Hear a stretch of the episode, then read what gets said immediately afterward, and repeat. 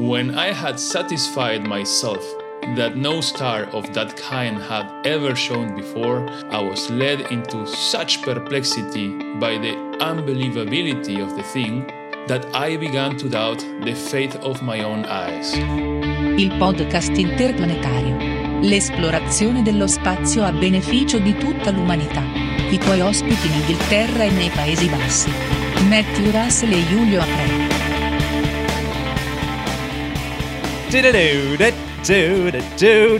Oh, yeah, baby Tycho Brahe, who was born on this day. Hey, Matt, Ah, hi, Julio. how's it going? Got Julio back. Yeah. It's been a long, long time. lonely, lonely, lonely time. Yeah, yeah, yeah. It's been a bit busy here on uh, European uh, space transportation and rockets. Yeah, looks like you've had a, an interesting time. Yeah. Go on, tell me a little bit about Tycho Brahe. It's his birthday, born on today. Exactly today. He was born in 1546. We're quoting this uh, today on his discovery of object SN 1572, also known as Tycho's supernova. Maybe you can tell us a little bit more about it. Yeah, well, yes, supernova 1572. So in 1572, he saw it brighter than Jupiter, almost as bright as Venus. So it caused a stir all around the world. The reason why Tycho gets kind of the credit is because he wrote most about it in his book. De nova e nullius aevi memoria prius visa stea, which is concerning the star, new and never before seen in the life of memory of anyone. And up to then, up to then, there was this um, belief that just stars did not change, right? Yeah, Aristotle was the one that said, no, the heavens are just fixed. It's a fixed realm of stars. So with this, okay, with this you can start assuming that stars have a life, beginning and an end, and that they also move through time. Again, completely change our image of ourselves in the universe. Just like uh, Copernicus taken us away from the center of the universe and the solar system, now we are we also see that the solar system is not even in the center of anything. This is a kind of period in astronomy that's very similar to the period that we're living through now, I think. Like Tycho Brahe, obviously mates with Kepler, uh, is following in Copernicus's kind of wake as well. This is the time of Queen Elizabeth the First. Which is a bit of a coincidence, isn't it? That uh, it's both Elizabeths on the throne here in England when all this is happening. ESA have got the Gaia mission, haven't they? And that didn't that release some data last week about Um, moving stars? Well, ESA ESA's Gaia is like this big satellite to, to map and measure as many stars as possible in, in our skies. I'm definitely not a scientist and I have not worked directly on this mission, but I can tell you that last week they released a new set of data uh, called Early Data Release 3. And this new release, with this new release, now Gaia uh, has measured more than 1.8 billion sky positions that could refer to stars or other objects and their brightness values. This is, and also it measure about uh, the distances to about 1.5 billion stars. The Gaia mission was such a game changer. It really, uh, in, in a few days of operation, gathered more data than what had been done uh, over decades uh, on, on other measurements. That's known as astrometry. Yeah, exactly. And and it's and at the end of the day, this is what helps you uh, navigate uh, in space, because in space you don't have GPS. You know. Yeah, that, that's a really good point, isn't it? That this supernova really was the start of everyone thinking, crikey, we really better take seriously creating star catalogues. And because a, a lot of the time, our, our sort of superhero of the week is always a star cataloger And you realize just how important it actually is to have started to unpick the jigsaw puzzle that is space. Yes, and just like in those days, they used the stars to navigate the seas. These days, we need those catalogs of stars to navigate space with our spaceships. We should say actually that you can see the pictures of Tycho Brahe's or Tycho's supernova. Um, uh, Chandra and Hubble, their combined pictures of SN 1572, I think are what amongst the most beautiful objects that we have pictures of in the universe. I think it's it's actually amazing. Yeah, it's a stunning- stunning it's photo. so colourful. and you're Yeah. seeing the, the, the remnants of, of a supernova. It's really You can map the movement of that that gas that sort of spreads over light years. it's actually incredible. Uh, on a completely different topic, that Yeah. putting the brakes and, and turning you uh, in in direction of our planet now. These past few weeks have been quite active for many many different startups and not so so much startups. Um, lots of movement in terms of money and contracts. Uh, where where should we start? I guess if we start really close at home, because obviously Jamie and I visited Orbex. So if you want some more details about Orbex, because we actually interviewed Chris Larmour um, way back on podcast 120.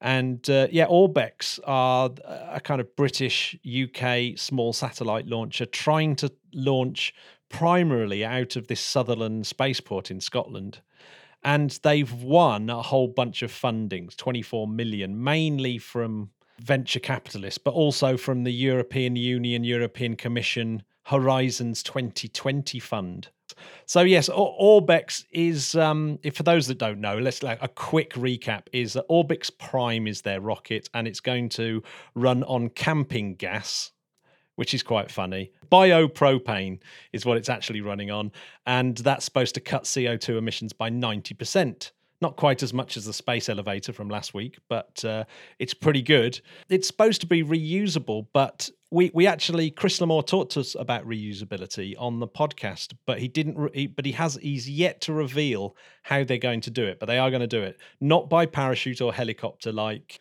the Electron, that's looking really really good for Orbex. If they've got they've got more money and they've got more people talking about them. So that's that's pretty encouraging stuff. So they expect to launch in 2022 E- even Chris Larmour himself commented that space launches always go behind schedule a little bit. So um, yes the funding comes two and a half million dollars or euros of that comes from the European Horizon 2020 program, which is a European Commission thing, and it's the first UK space sector company ever to uh, receive that. Uh, money from the European Commission, so that's that's pretty exciting. This is now a race that, as Yeah, they are actually they are actually not the only uh, micro launcher company that got some funding this week. Uh, No. Last Wednesday, you had uh, ISAR or ISAR. Um, which one? I don't know which one it is. Aerospace. let's go with ISAR to avoid Let's go with to avoid confusion. let's go with ISAR Aerospace that uh, raised uh, 75 million euros, which is about 90 million dollars. Yep. And this is the biggest funding round by a European space technology startup ever. wow. Mostly as well from from private investors. Uh, their rocket's called the Spectrum. Is that right? Is that that is correct, Matt? Um, um, funny enough, the ISAR uh, Aerospace, uh, Rocket Factory Augsburg, and High Impulse are three German micro launcher companies that um, we have res- recently here ESA signed contracts with under our ESA Boost program. Uh, in this program, we are trying to pun intended, boost these commercial initiatives uh, for all these companies that are trying to offer space transportation, not so much uh, the micro launcher itself, but the services. We are trying to boost them to, to be able to provide these services in the market. It's Eric Berger pointed this out, didn't he? That that actually there really is a race for the European micro launcher market. So there's Skyrora are in there as well, and of course Lockheed Martin and perhaps Electron if Lockheed Martin isn't the Electron bid, which I've still not quite grasped whether that's There, there seems to which be way a- round it is. there seems to be a race for uh, for micro launchers worldwide because you have Worldwide, yeah. activity you have activity in China you have lots of activity in the US obviously with the Rocket Lab and and Virgin Orbit and okay there are many others that, that I, I don't want to list now but if you see uh, statements from let's say big bosses from the different established industry uh, companies they always claim that they see space in this um, ecosystem for one maybe two micro viable micro launcher businesses worldwide so there is it- it's really a race and well we have to wait and see Crikey. Well, yeah, over in over in New Zealand is a really interesting one. I thought so that that's Dawn Aerospace uh, have been licensed to fly their space plane.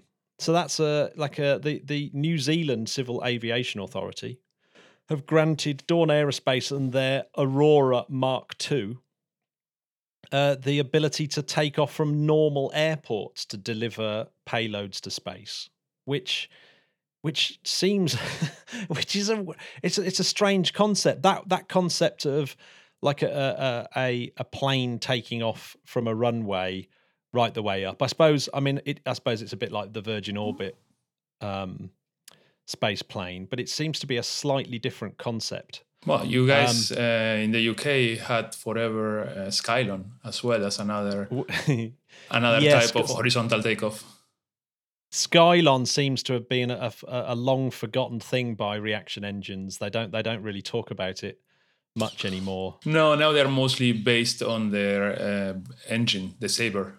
Yeah, and they're pre-coolers, aren't they? Yeah. But talking of space planes, here's one that's that's uh, close to you, isn't there? The uh, the good old Space Rider. Space Rider. What what episode was what episode was my interview with uh, Giorgio Tumino? I don't remember. I think it was f- number 58. Indeed, correct. Correct. You know the Space 58. Rider. Space Rider always makes me think of the Silver Surfer. Yeah, of it's a good, Marvel a, Comics. it's not quite as good a name as Dream Chaser, the Dream Chaser. I keep want to calling it Dream Weaver, the Dream Chaser. Space yeah. Rider. But Dream Chaser Dream is Chaser. it's a Dream Chaser. Okay, it's it's it's bigger, and in one of its iterations, it's designed with humans uh, with the crew in mind.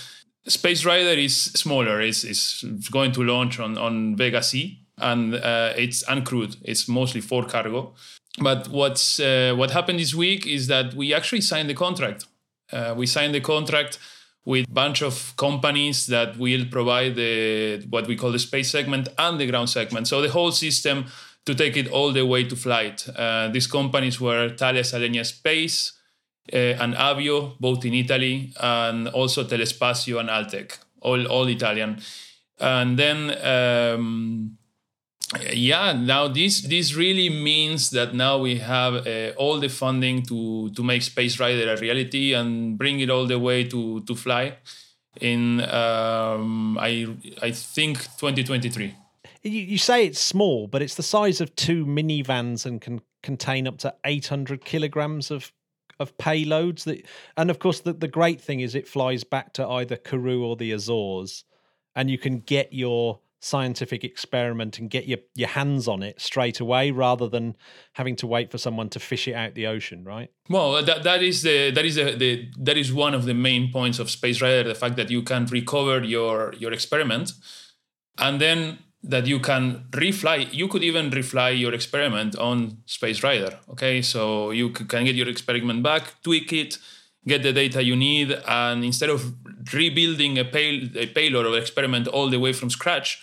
you can reuse it uh, inside of the same vehicle. Why not? That's that is it for Space Rider. And but it's I, not. I it, really it's not it for space planes, though, is it?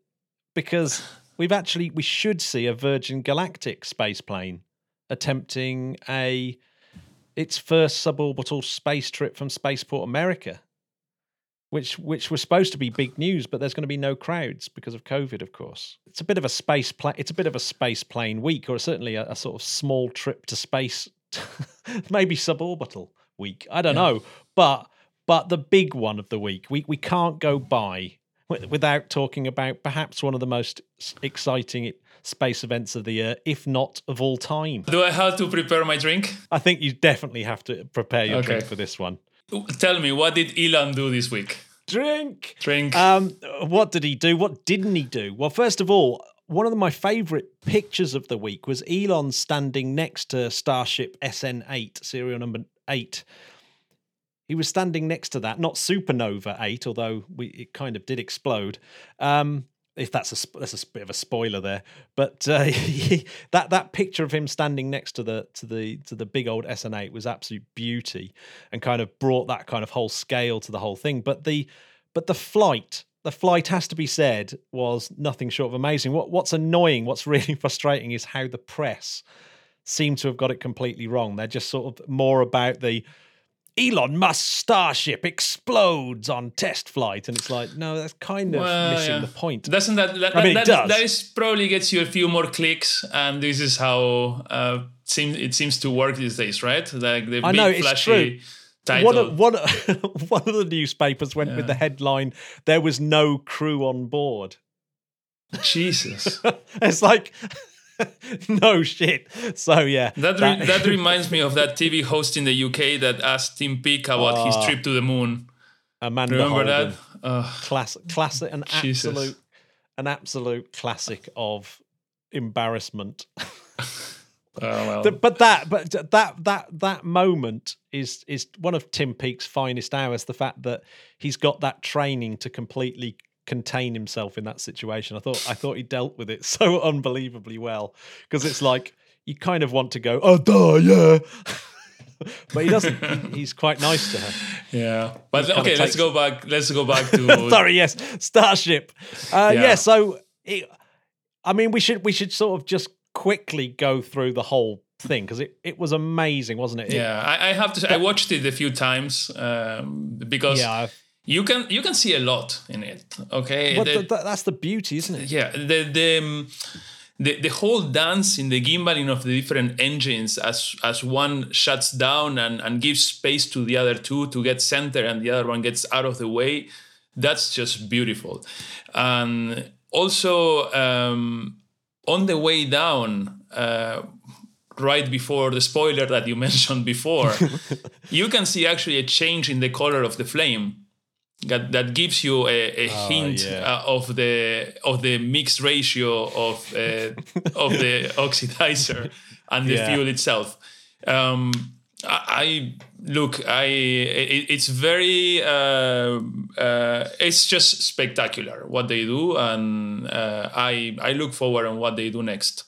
Yeah, I mean we've got we've got SN9 to look forward to. I mean that that the whole what the, the gimbling of the rocket engines I thought was incredible because when I was first watching it, because obviously I'm not a rocket engineer, I was thinking, gosh, the sort of forces that the that the Raptor is going under look so violent. When like when they switch off, it looks like the whole thing kind of recoils and bashes around. But that that wasn't recoil, was it? It, it was the gimbling to kind of cope with the change of thrust vectoring, I suppose and it was just like they get that they, they can move so fast. I just didn't realize that all that sort of gimbling is like incredibly fast, isn't it? It's like it's it's it's amazing. But you, you have the, to be fast. You have to be fast at yeah. those speeds.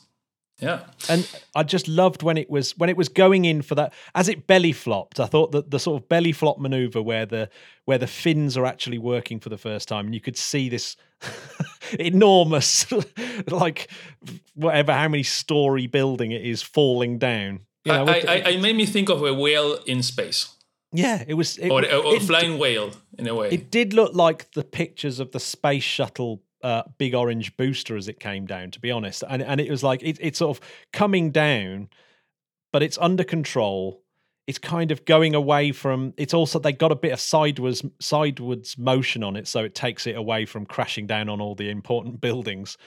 Um, but it's falling down and then it flips it does the flip maneuver and everything looks perfect. You think wow that the header tanks have worked. So the header tanks are there to because obviously the fuel is sloshed around in the fuel tanks now so you can't get the fuel into the engines properly. So they have these additional tanks which mean you can fire the engines for this final burn after being sideways for for however many minutes it was and all that worked and they looked like two little fingers didn't they? Or, or, two like kind of blue legs pointing out the bottom of the booster. And just at the last second yeah it turned to this sort of bright green. Now that the mm-hmm. explanation i've had and you can correct me if i'm wrong julio but the, the explanation i've heard is that the uh, that one of the engines cut off because the pressure was lost which is what elon musk said that the pressure had been lost in the header tanks. So one of the engines cut off and the other engine meant that it was instead of getting fuel, it was just really getting more oxygen than anything else, which means that it was running oxygen rich and starting to eat the inside of the engine. So they call it an engine rich mix, where the mm-hmm. copper in the engine is basically burning in with the fuel, and that's what that bright green light was. Does that sound Does that sound feasible to you? Um, I don't know. I, I cannot look.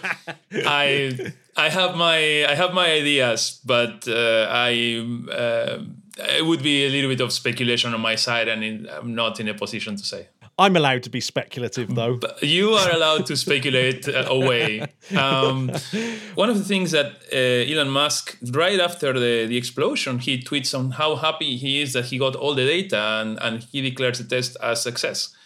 And I think this is this is what's important uh, uh, to to mention is these are tests and things fail. But why do we test? To get data. To get data so that when we do the real thing, the real flight, we nail it down. And uh, this is how we learn. So testing is learning.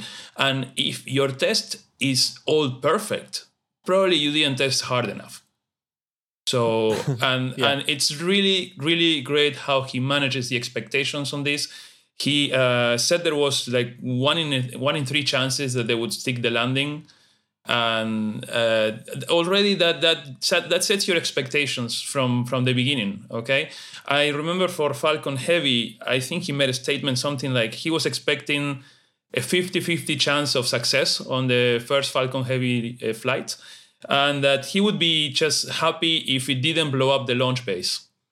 Yeah. So then imagine when Falcon Heavy was actually successful, it's even it, it, it feels like it feels even like more because you knew from the first moment how low the probabilities are. So I, I, I commend on the way that he can uh, uh, manage the expectations of the public. He's really good at that. Yeah, in, in actual fact, Falcon Heavy, of course, wasn't completely successful because they didn't recover that central core, and and it and it's almost suffered from the same problem. That, that but this is this is where you define success yeah, before I mean, you actually exactly, yeah. do it. So yeah. if he says my success is to put that uh, to put the Tesla in orbit to Mars, and they achieve that, that is success think of all the Falcon uh, launches in which they managed to put the, the, the, payload in orbit and then they didn't stick the landing. You still consider that launch a success. You define you define success before you take the action, and then you evaluate if you were successful or not. Uh, th- this was definitely a success because you, you can see Musk next day wandering around the wreckage, which is fantastic pictures. He looks so happy. You know, he genuinely looks like super chuffed, like a kid. But this is exactly the point. When when you were a kid, didn't you blow up things to see how they oh, work? yeah, no, absolutely. And uh, but he imagine it. He's he's like a big kid on the biggest scale, isn't he? Not only has he done that this week? But also that uh, the SpaceX uh, Cargo Dragon launch that went to the International Space Station this week was the 24th successful launch for SpaceX. There's probably three more to go, and that will be their, you know, it's already a record. So they've already set a record. So this has been SpaceX's most successful year, like as just a commercial launcher. And so they're, they're absolutely smashing it. They're, they're absolutely smashing it. Oh, but they, they are not uh, the new kids on the block anymore. They are the they are a very very established. Uh, they are well. They are the establishment. Yeah. they are. They have become the establishment. Exactly. I mean, the fortunes going the other way. If we're looking at Starliner, uh, that that did the classic very very bad news.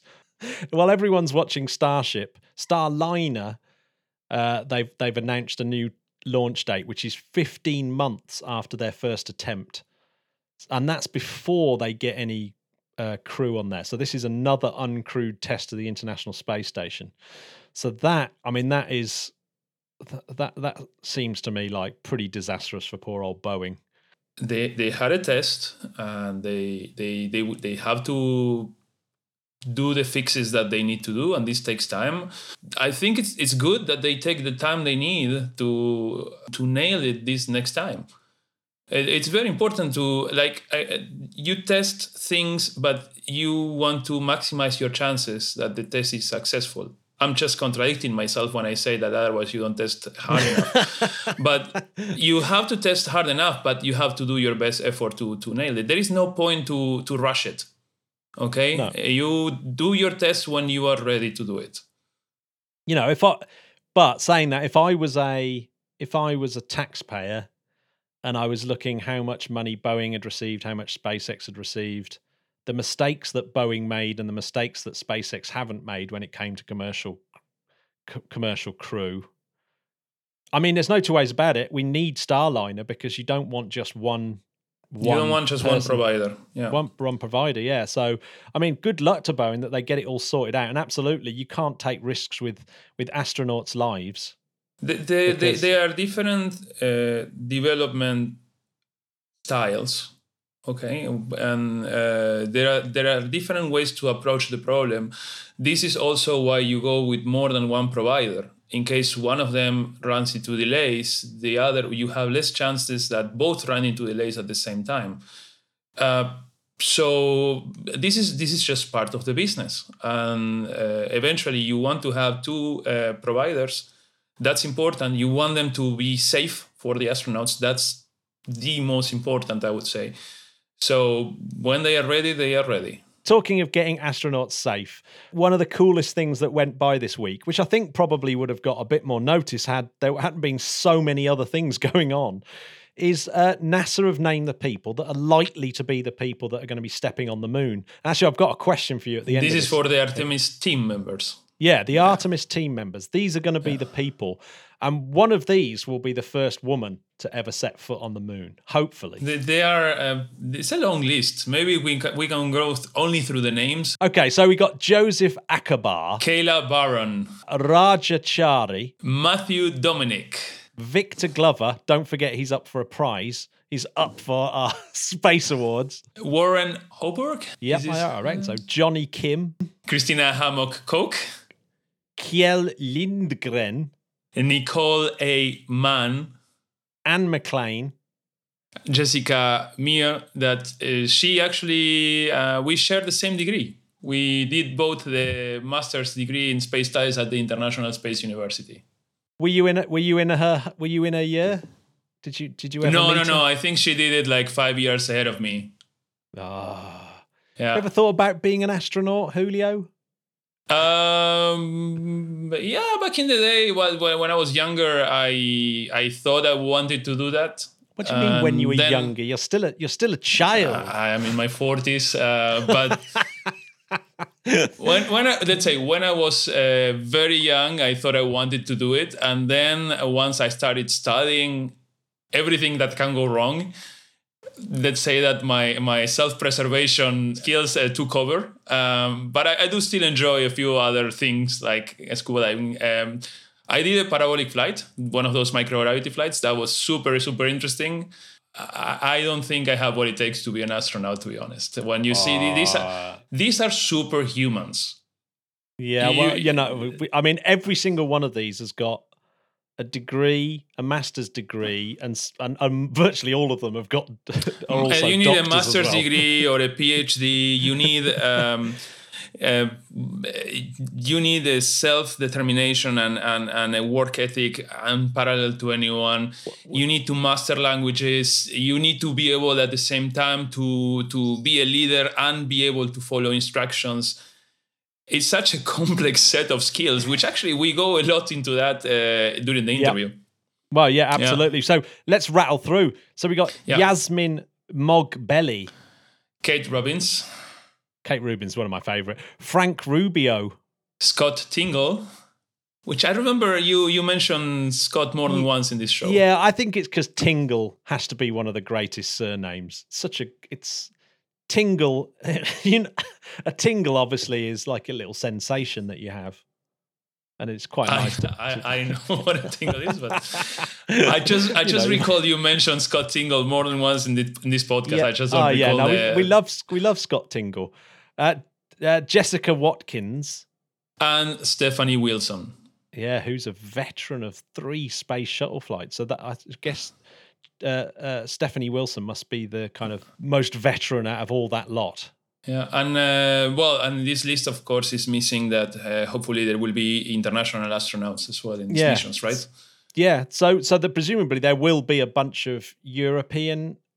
How many European? I would assume European, Japanese, uh, Canadian. I I can only imagine that there has to be from all these different countries. Yeah. Um, as for the European ones, I, I I have my my personal favorites that I hope they make it to the moon. Um, but I um, I would put my money on uh, on at least one French and one German.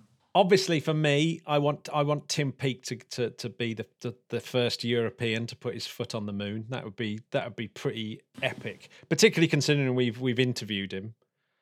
But yeah, I, I- I, have my favorites too. I, I'm, I'm gonna gi- I'm gonna give you a curveball. I'm I I'm gonna say Samantha Cristoforetti.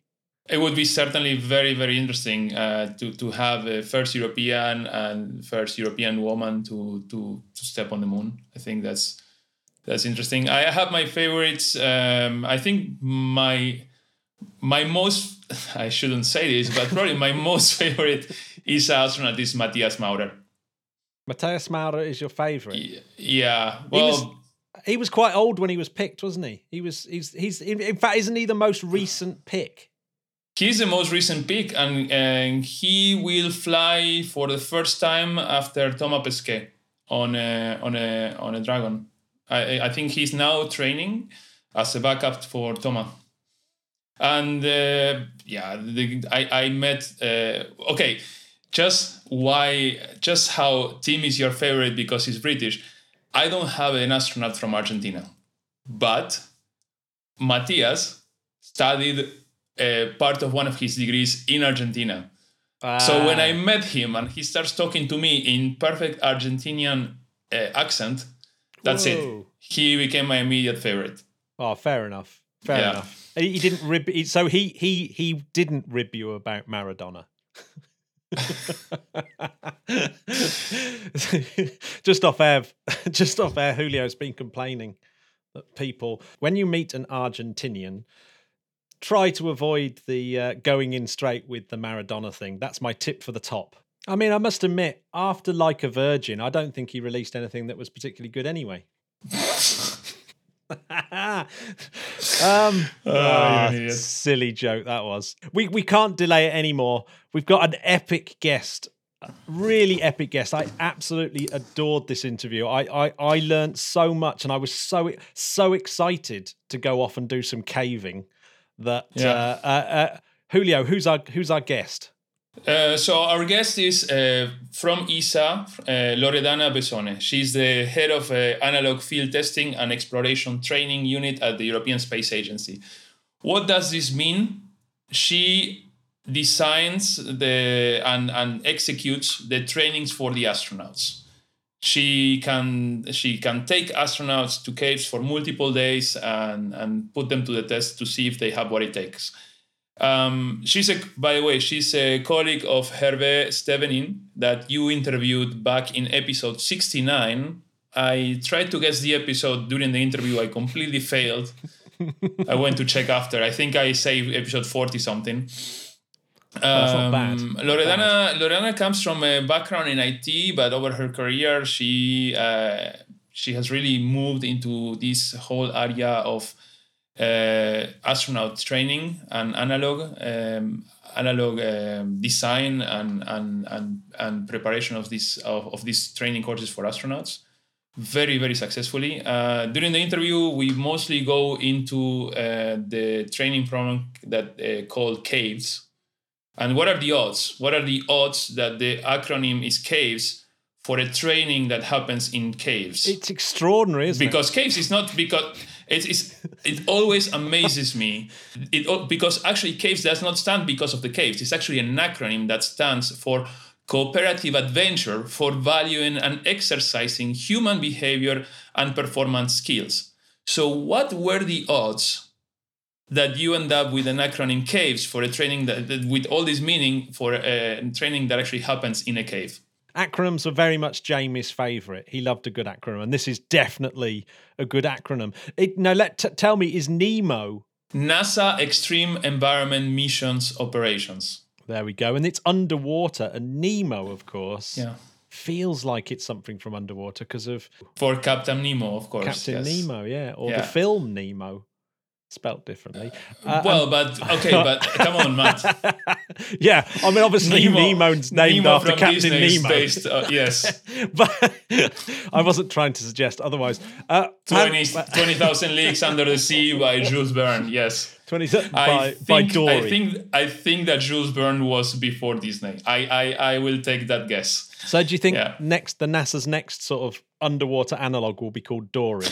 do you know what? I actually wish that everyone could do caves. It seems like such a brilliant way of training people to sort of be cooperative with one another. It's it's just it's brilliant. It's it's it's really really cool. I, I if wanna, we could put the whole world through caves, do you think we would end up with a better planet? I think it, yeah, but they should put world leaders. Maybe they should have before the Brexit negotiations. They should have sent Boris and Angela and and, and Macron into caves altogether so that they learnt how to get on with one another. That would have been brilliant. Well, I, I guess uh, in a future interview with, with Loredana, we can pass that suggestion and see if she can take uh, presidents on top of the astronauts. That'd be good, wouldn't it? Yeah. Well, good. presidents, prime ministers. Luckily, Boris isn't a president. That would be Yeah. too. Would have been scary. it would have been good during the Cold War. Would have been send down Khrushchev and Kennedy. Yeah. Yeah. Well, we can we can certainly pass that suggestion to Loredana for Right, shall for we go? the next caves. Let's go to the interview. Let, us go to the, the Akute. The Interplanetary Podcast is alive! Welcome to the podcast. Can you give us an overview of the major analog projects that you're involved with over at ESA?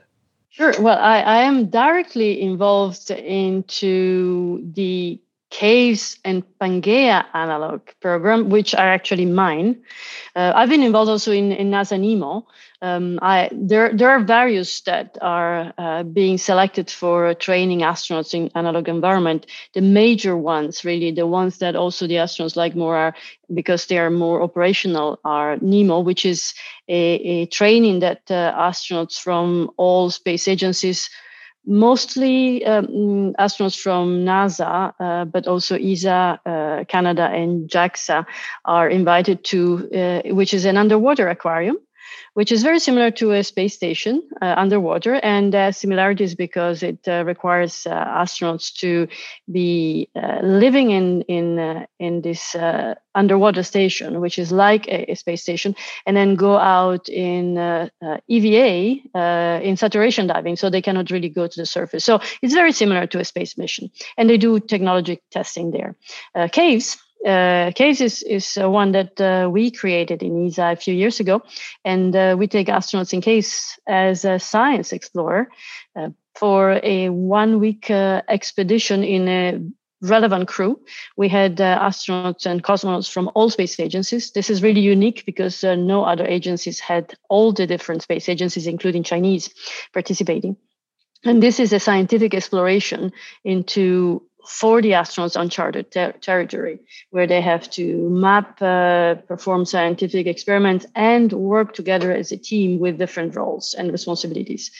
Pangea is slightly different. Pangea is much more a technical objective or a scientific objective because it prepares astronauts to become like the new uh, Jack Schmitt uh, Apollo astronauts that uh, will have to go to the moon, firstly, but also to Mars in the future and become um, explorers, uh, scientific explorers, geologists that will need to discuss with the geologists on the ground and select the best possible samples to return. The one question that always springs to my mind is that there isn't any kind of solid actual exploration programs on the calendar, as it were. So when you're doing these analogs, is it more to learn about the actual exploring, or is it more about training the actual astronauts that are that you've actually got at the time to be able to do the exploration. So, which way round is it, or is it both, or what's it veered towards? It depends.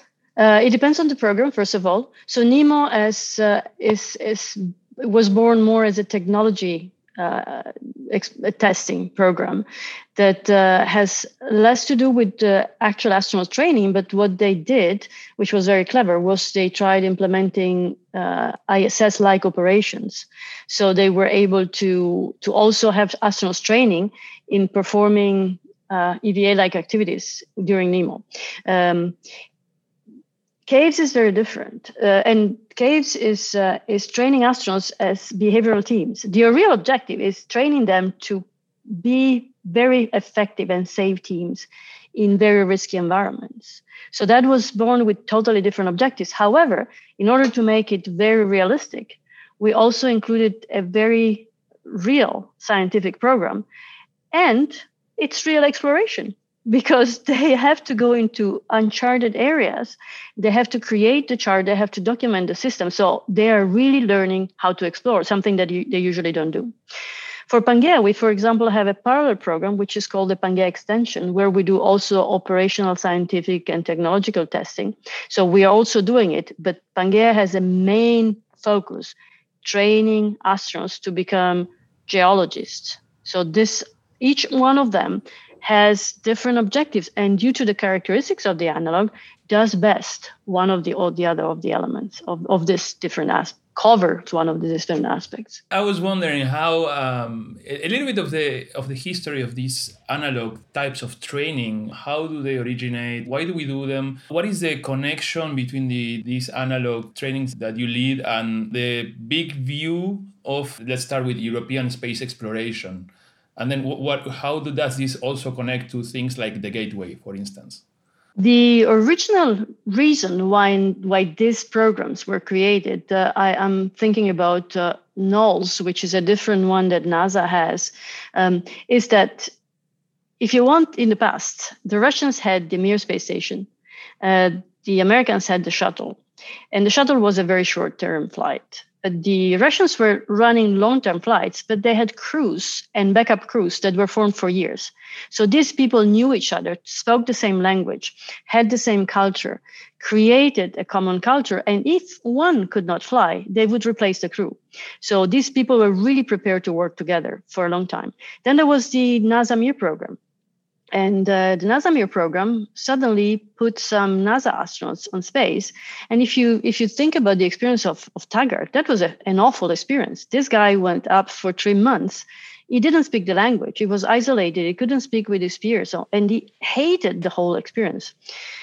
There was a different approach by Shannon Lucid because when she went, she actually learned Russian. They had already made a very good uh, scientific program for her and she could already speak with her peers. So there was a totally different setup. But they realized, damn, it's not so easy. So you need to to form the crew. You need to enable them to work together. And the culture, the cultural difference is you need to actually try to mangle to to to smooth the different uh, angles and you need to address things that i mean they're astronauts they are good but still they will need to actually work effectively together. So originally these programs were formed as behavioral training programs and it's not easy to find a behavioral an environment that is suitable to do this because usually you either have to stay a long time in isolation or you have to modulate the stress in such a way that uh, even people that are usually like astronauts very operationally resilient are still feeling humbled by the environment and feel the alien environment and need to actually be confronted with stresses that in five, six days become unbearable unless you're really, really good at handling it as a team. I was wondering when, when you mentioned the, the, the experience between the Americans and the Russians, do our astronauts have some uh, advantage by being European, being constantly exposed to an international environment, in particular here at ESA?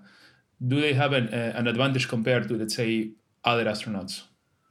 Well, obviously, you have an advantage by being exposed to more cultures naturally, because uh, you you always have to work in a different language than your own, um, and you have to adapt to being part of a community, which is the ESA community, which is formed by 20 plus nationalities. So that obviously is an advantage but it's also an advantage being in europe because you i mean you, very recently we have the same money but we've had different money.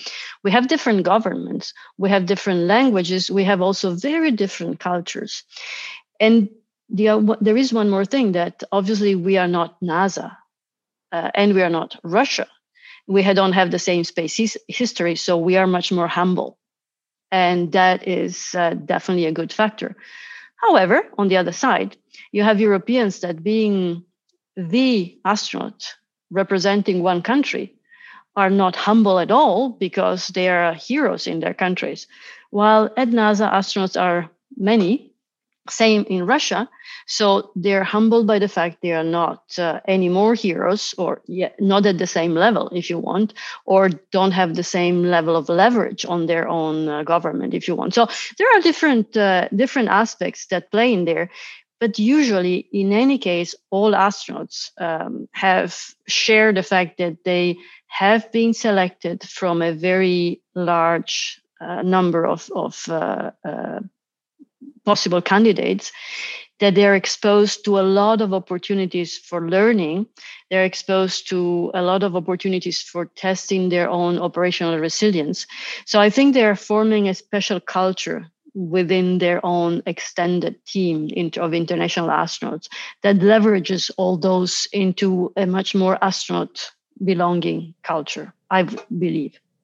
that actually leads on to one of my questions, which was about that obviously uh, all these all these astronauts taking part in these analogs particularly caves it's a long time after their selection so when they go into into these programs presumably you're not sort of testing them further about their suitability to be astronauts. This is really just about training, or is there a time where actually it reveals certain things that weren't picked up in astronaut selection and actually might put that astronaut at risk of being deselected, if you see what I mean? A CAVES is a training program. So I refuse to report anything about what happens in CAVES because uh, it needs to be a really open opportunities uh, for everybody to make mistakes because you learn a lot from mistakes. It's very valuable to expose yourself to uh, bringing your own experiences to the limit, uh, br- trying to understand where are you are more resilient why you are more resilient and being able to also test different styles of leadership or communication. So caves is not at all an assessment or selection, but it offers an opportunity for the crew to assess themselves, to reflect on themselves. And I force that reflection on the teams because I want them to learn from each other. I want to learn from themselves, but also from each other because some of the, the participants also have already flown before. And they bring a lot into the briefings about what are the similarities, what are the learning that they can transfer into their spaceflight experience that they learn into this specific experience of being at caves? So does does that actually do you generate kind of management techniques on the fly so that these these like high, highly capable individuals will will come up with ways of coping and ways of doing things? As do you actually get spin off from that element of it where it's things that that as someone like me for example could read about it and say wow that's a that's a really good management technique or that's a really good way of handling those type of situations. Is there that type of spin-off? Actually caves is built uh, based on a competency model that uh, I, I, pushed a lot and we developed internationally. And it's based on non technical skills, which are uh, derived also from the aviation industry, from operational environments.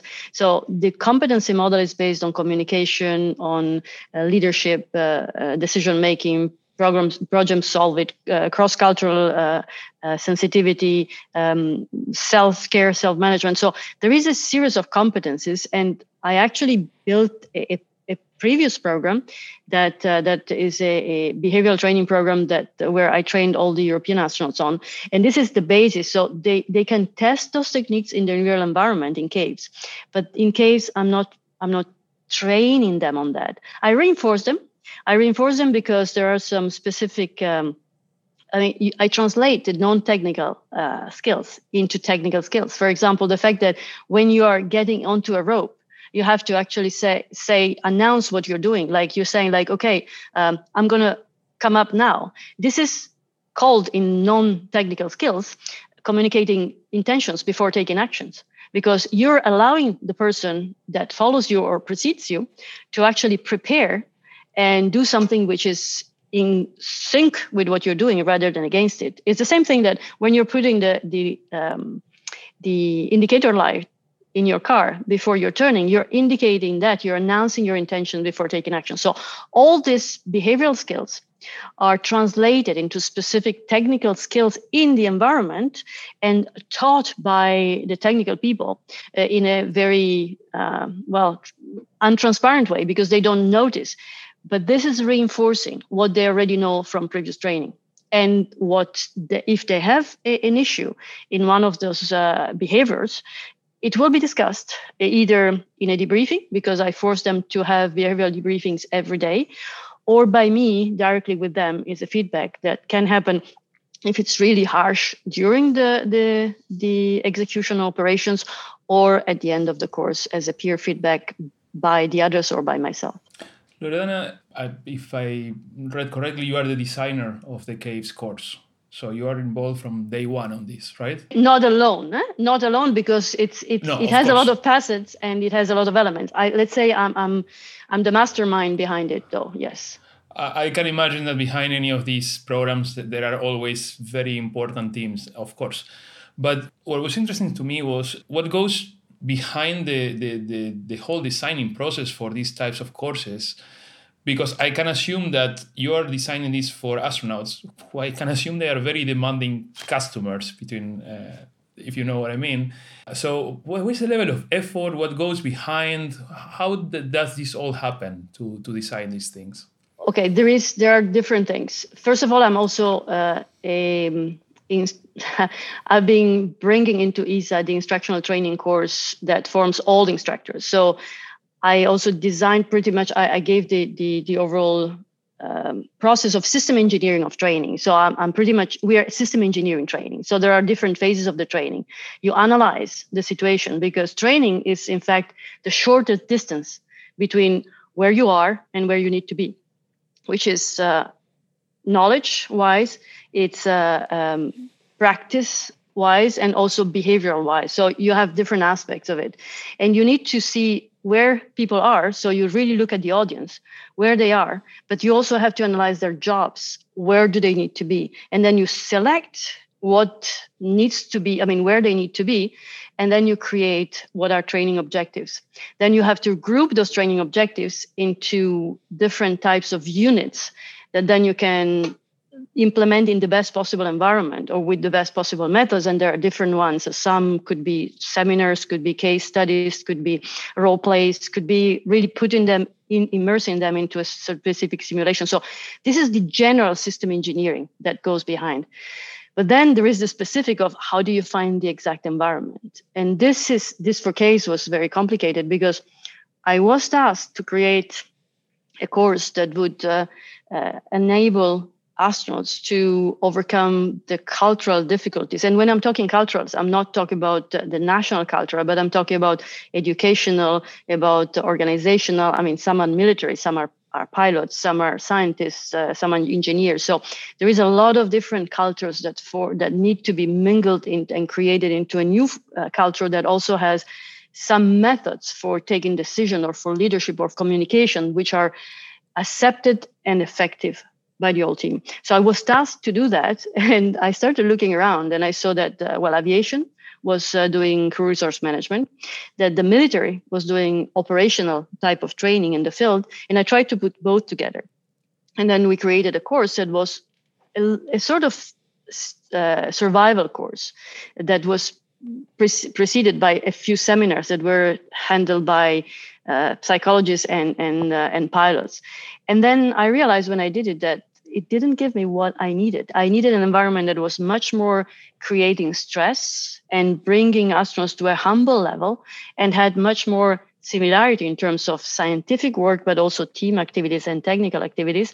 And uh, well, we tried the cave. And when I when I when when I sent that my psychologist into the cave, she said like, "Fantastic environment, tried." So we tried, and when I went in, I saw the environment is correct, but then it was not enough. The environment was just uh, the, the texture. And on it, you needed to actually build a mission. You needed to build a scientific program. You needed to build the, the behavioral elements of, of it. You needed to make sure that there were similarity also in the training. So I spent, I mean, I, I did a speleological course. I spent two years trying to go through all possible speleological training at different levels, trying to find the right scientists, the right explorers. And then I pulled them together and then we looked for caves that were enabling us to do those things. And then we started we started the process but then we never stop i mean we keep actually evolving and changing the environment or the cave or, or what we teach or what we add or the scientific program to tailor it to make sure that it's refined to really achieve the final objective, which is we need to focus on making sure that these people have something which is very relevant for them and helps them becoming better teams. It's extraordinary, isn't it? Because the one thing that's just occurred to me really is that you're training people for a job that you only ever get to do very very rarely in in some ways the the the, the astronaut job. And the one the one element that used that's come up a few times because I've interviewed people who've been on the on the Mars 500 and things like that where where these long analogs. And I, I always thought to myself one of the elements that's always missing which you would have thought would be the biggest psychological element is that risk of danger and actual actual peril. So, can you tell us a little bit more about that? Because that seems like that is actually involved with caves. Absolutely, and this is exactly where I'm. I've, I'm all. I've always been very critical of isolation studies that don't have the element of risk. Um, I've also been training for 10 years the Concordia Antarctic. Uh, it's, Concordia is a, is a French uh, Italo-French base in Antarctica, uh, which also has elements of, of mixed cultures. And and the winter over winter teams spend one year, of which nine is in complete isolation. So I've been training them also on as teams. And there you have the risk, but it changes totally your interaction your perception of of the whole situation so case is the in case like in nemo also the risk is real like in space you make a mistake you have consequences. And that forces you to think thoroughly about everything you did technically scientifically but also uh, behaviorally because you need to take care of your whole team in a totally different way. So your perception of course your uh, it, it, there is a, a, consequence also in being closed in, into into an environment where you know that there is a psychological pressure of not giving up but still you know you're not going to die and there is a completely different effect if you know that if you only twist your your your ankle you can't go out of a cave by yourself. It will take a few days until you're taken out. And this is this gives you a completely different perspective about uh, what you can do if they can because you could even actually hurt yourself such that you you cannot even go out. So that that is very very important. So that element the reality of risk is uh, making it very acceptable and wanted by the astronauts because they're usually really protected a lot in their in their uh, life on earth. On the other hand it makes my life very complex because i hate the whole time in which i'm there hoping it ends uh, uh, soon. I mean I, I enjoy it but at the same time the moment when everything is finished including all the logistics where everybody's out of the cave and everything is closed then i finally am very very happy because uh, because every time i could kill people it's, yeah. it's, it's very it's very interesting that you spend years preparing for one of these missions and when the mission starts you want it to be over as soon as possible. Well it's not exactly that because i enjoy going through it but i'm always very tense because obviously anybody could hurt themselves in there, there and, and the risk is, is life. So how, how on earth do you persuade all the other space agencies to be involved with it with because presumably that you, you have to sort of confront them and say oh by the way you know your multi-million dollar asset uh, your nasa astronaut we're going to put him in a cave so how, how does that how does that work I must admit it was not easy at the beginning because uh, I spent a few years trying to. I mean, first of all, from 2004 to 2000, uh, seven or uh, eight, uh, I developed together with the international partners uh, the competency model. And in there i was uh, i was also promoting what we were doing. So in 2008 i first announced caves and everybody was very skeptical about it. Nobody really understood the analogies or nobody wanted to believe it. And obviously it was very risky. Uh, we, we proposed it in 2009 and there was nobody wanted to come. And then in 2010 i organized a survival training for the european astronauts. So we, we skipped the year. And then in 2011 we tried to put the call out again. And the moment when NASA said yes, then all the others said yes too. Uh, like like the Canadians and the Japanese, because the, the, the Russians would come any, because, anyway because risk is normal and they accept it. But NASA sent one very uh, critical astronaut that is known to be hypercritical, uh, Randy Bresnik. I was scared like hell, but when we, I mean, he was positive throughout, but when we came out, I, I had my boss coming in for the for the debriefing, and he looked at my boss and say like, and he was a Navy Navy SEAL, so he's a Navy SEAL. So it's like uh, he came to my boss and say like, she run a very tight ship, and he went back and said to NASA, this course needs to go because this is a most fantastic course for us to be prepared because it tackles all the important things. It has a lot of analogies. Since then, it was gone because the astronauts are have i mean they're queuing to participate. I, I, sincerely have a lot of people who want to participate in this course. They would want for me to do it three times a year to be able to run it for everybody because they know it's valuable for them. Uh, in the debriefing they always tell us that this is one of the best is not the best course they have done to prepare them for space flight. So i think it was difficult. We still have to run a very tight um, revision of our readiness because we do training readiness reviews always to prove that we are ready and everything is prepared and, and we have to document the whole thing. But by now, we're trusted. Is there a, a memorable moment where you've gone, oh, this is absolutely fantastic? And, and is there a, a moment where actually you really have been extremely stressed? Is that does that happen, or or has, or has it just gone along in a kind of medium all along? Well, let's say that uh, the astronauts don't realize the level of stress we have because uh, everything needs to run very smoothly. I mean, we have to run to the quarter of an hour to make sure that things are running smoothly because we have to go into different cases. Everything, the logistics have to be prepared. We have we run when we prepare the schedule. We also have the personnel preparation schedule. It's it's it's enormous uh, burden to have everything running. So usually we are stressed all throughout to make sure that things happen. Um, the most memorable, memorable in terms of positive, uh, I would say always.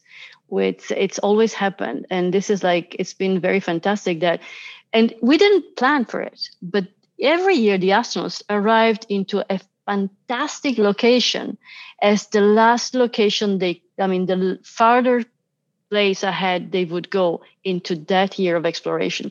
And they took a fantastic picture, which is in their memory, is like reminding them of what they have achieved. It's always very memorable because for some reason they always achieved a fantastic location every year, which is good.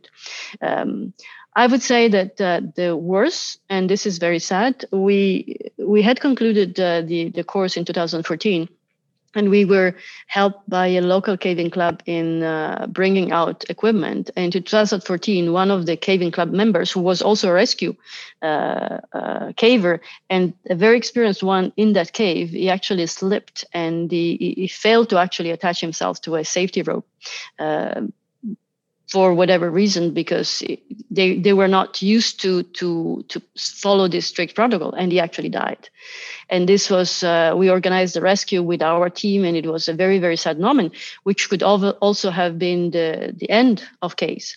However we had a, an investigation from the office of the investigator uh, general in ESA, they uh, they investigated the whole thing and they realized that we had done everything we could, but then we also changed our our uh, the way we work by imposing uh, safety rules also on the on every single support personnel, no matter how experienced they are, um, and we stopped involving uh, volunteers because uh, because that I mean, we couldn't control uh, their work environment, and and we had to. So uh, it was a very very sad moment, but we learned that safety is a duty, but it's also a right.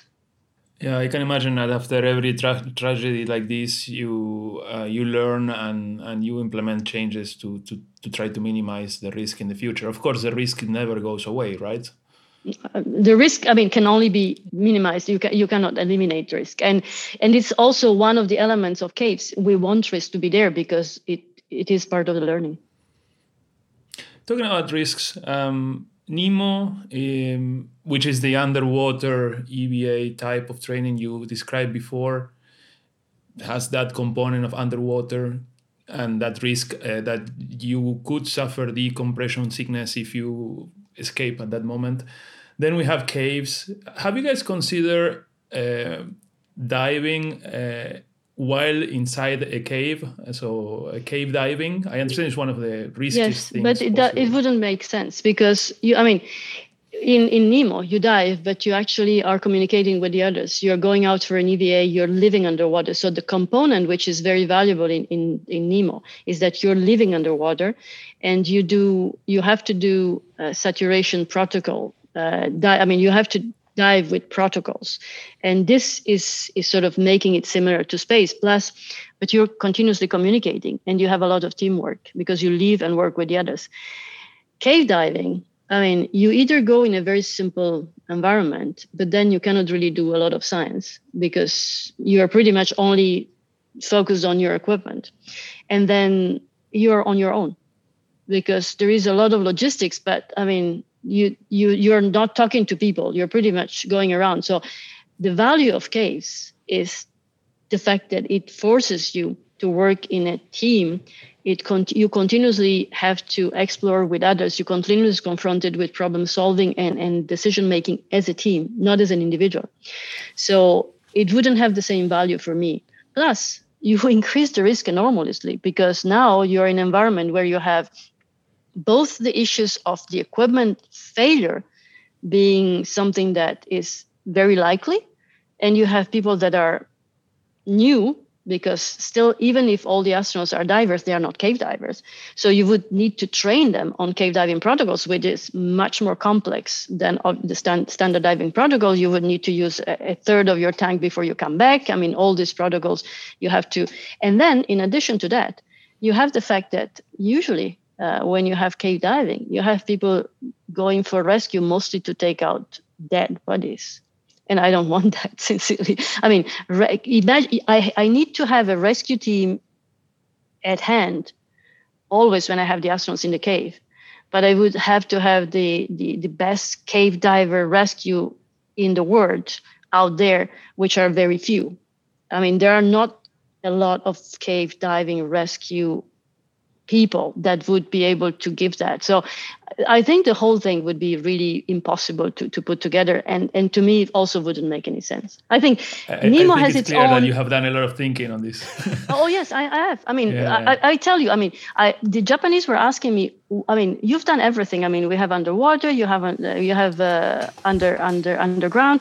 What could we do to have a, a behavioral training program? And I say, like, sailing to me, sailing is a natural one that you can still develop because you can live together in a boat for a certain amount of time and you could do actually some research or some technology uh, verification. You can still go diving. So that would make a lot of sense. That's a, a, a totally new one. I, I know what would work and what wouldn't, by ha- but wouldn't by having really done a lot of thinking about what are the environment and the characteristics of what you want to do. But cave diving, really, it's to me, it would be just a, a stunt do do, Okay. do a lot of those do a lot of the protocols and management things. Come you mentioned sailing and and I a book I read a long time ago was was by Shackleton. And obviously Shackleton it, that book's amazing. More less about the sort of survival bit but more about his management of how he keeps the team together. Do, does do a lot of those sort of the sailor years? Does, does it have a lot of that sort of permeated into the work that you've done Absolutely, and and the the behavioral training pro- program I was talking about is the elements, and CASE was built as a behavioral training program. I mean, all this what we call soft skills are permeating everything you do. And uh, when I do my seminars, even for ground control teams or for this Concordia people, people tell me, like, you know what? I learned something that can help me in everyday life. It's not just about my professional life, because it's true. There are a lot of things that you have been trained to do properly, and you're trained to the limit, and astronauts are trained to the limit. But there is always the unknown. And in the unknown, what really saves your life or would make you be a success factor is the fact that you know how to have very, very effective behaviors. And those behaviors are observable and are trainable. There are methods to improve. And once you have those methods, and once you know how to behave in a certain moment and how to best deal with your team, you have it.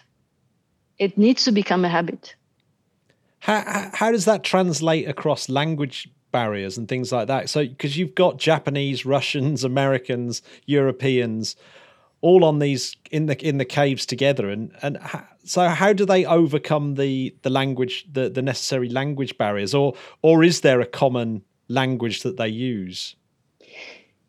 First of all, the all astronauts and cosmonauts need to speak English and Russian because their vehicles have commands in English and Russian.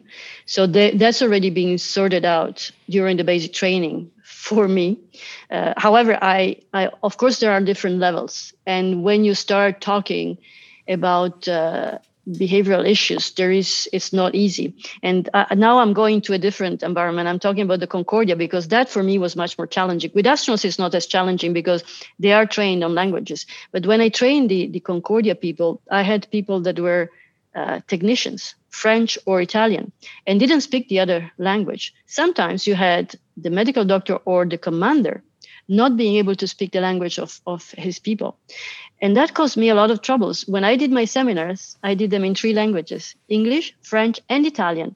And I kept translating to make sure that I was addressing everybody and they all understood what the issue was. And sometimes I was even making them doing matrices of who should actually rely on whom to make sure that they could be able to pass messages in an emergency, because that's very important. But for astronauts, it's not such a big deal because they might they have different levels of English speaking, obviously, but uh, they still have uh, enough to be able to work effectively. And is that, that that's the same for the Japanese as well? I did, which I didn't know. Yeah, I mean it, it's uh, it is the same for everybody because everybody needs to learn English and Russian. I mean, I think the ones that learn Russian words are the are the English speaking usually. that's but that's natural because you're not. I mean, you don't need to usually. Everybody know, speaks your language. I, I, I, mean, this is. It's a permanent sense of guilt I have about not learning foreign languages. so at the end, anyhow, everybody speaks uh, English, and I hear them from time to time going and speaking Russian. Um, when I had the Chinese participating, English was the language because uh, he wouldn't be able to speak Russian. So, but uh, they, I mean, they communicate in English most of their time because that is their natural language. Uh, and if they have, I mean, everybody even the Americans uh, learn to adjust because of course you're you're used to the fact that you're you're always dealing with people that are not at your level of language, but they're not stupid. They are just sometimes they don't grasp the, the subtleties. So you have to sometimes be uh, be patient, but that is also part of what they need to learn. If you spend six months for somebody else with somebody else, you better be patient. Yeah, I mean it presumably with languages there's one thing learning sort of the technical russian for flying a, a soyuz uh, but there's another when it comes to the sort of almost colloquialisms of stress and and anger and all those kind of uh, words that might come in at that point. So h- how do you deal with things like that I think that there, is one thing that what I was mentioning before the Russians, when they prepared their cruise, they were making sure that they were spending a lot of free time together. That is a, a, a clue too, because if you know somebody and if you know them well, you actually don't even need the language because there are some keywords that will just everybody in that team will understand. So sometimes, for example, I, in 2011, they decided that uh, their their uh, they had a, their motto had included a snake. So I kept hearing them speaking about a snake. I didn't know what it was, but they created that as a team. So their team knew what it meant because they had a joke, running joke throughout. And this is a special language. And I think these exercises allowed the teams to create that special language where by just looking at each other or saying that special word, everybody will understand and only that team will understand. So, so that's what you meant by the culture that they're creating internally, yeah. Exactly. It's it's a specific culture of that team, but it's also a culture that goes across the various the astronaut corps because they do share a lot with each other and they do spend uh, free time with each other. And by those occasions they actually create an opportunity to to actually create this this sort of culture. In caves they also created with the with the explorers and this is a fantastic uh, this is fantastic because after they go out for caves uh, they they have they become uh, facebook friends they they start planning expeditions together. And this is also a, a sort of like uh, it, it, it's a, a, double an effect that that is created that is pretty much uh, not planned but uh, but very very efficient but very very nice to see too. Yeah so there must be like memes sort of that that come out of these cave expeditions that sort of almost spread like viruses amongst the astro- astronaut community. Yeah it's uh, so three of the of the astronauts cosmonauts in space two cosmonauts and one astronaut are actually uh, were, were in, in in case before. Um, and it's it's funny that sometimes when they are in there in in space i receive like photos uh, like of people being together and say ah we're here. We and we, they talk about that. But most of the memes that they actually create are like related to the activities that they do together and that uh, will relate to each other and learning from past experiences. I have the impression that caves was originated in a sort of iss related era as support to iss training PANGAEA seems to be more gear, although I see it, that they are not the same. Obviously, they are not the same thing. They are clearly different. But was PANGAEA thought more it's our geology, so thought more about concrete planetary exploration with concrete plans for planetary exploration. Uh, I, obviously, caves, I think some of the aspects of it, uh, or most of the aspects of it, will also translate to actual planetary exploration, right?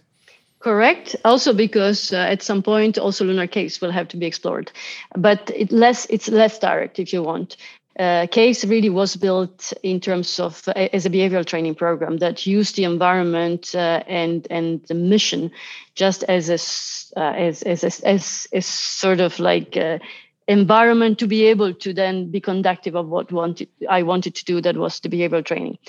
But in case one thing that uh, we learned one thing which is it's very easy. We're we're very good at training astronauts at doing tasks, but in case we still taught them to do sampling and to find the right spot for sampling.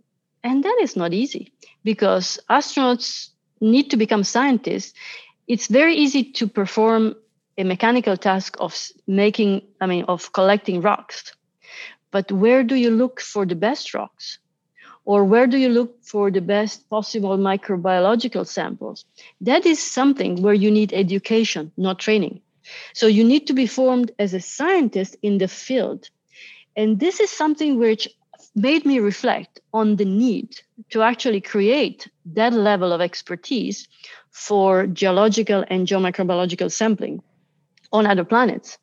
And that I, I took the occasion that uh, in the last basic training we had missed geological training to try to propose that instead of just doing an introductory geological training, we actually created a geological field training exercise for planetary purposes in order to prepare the future lunar explorers. And uh, I must admit that I had a lot of resistance from my management.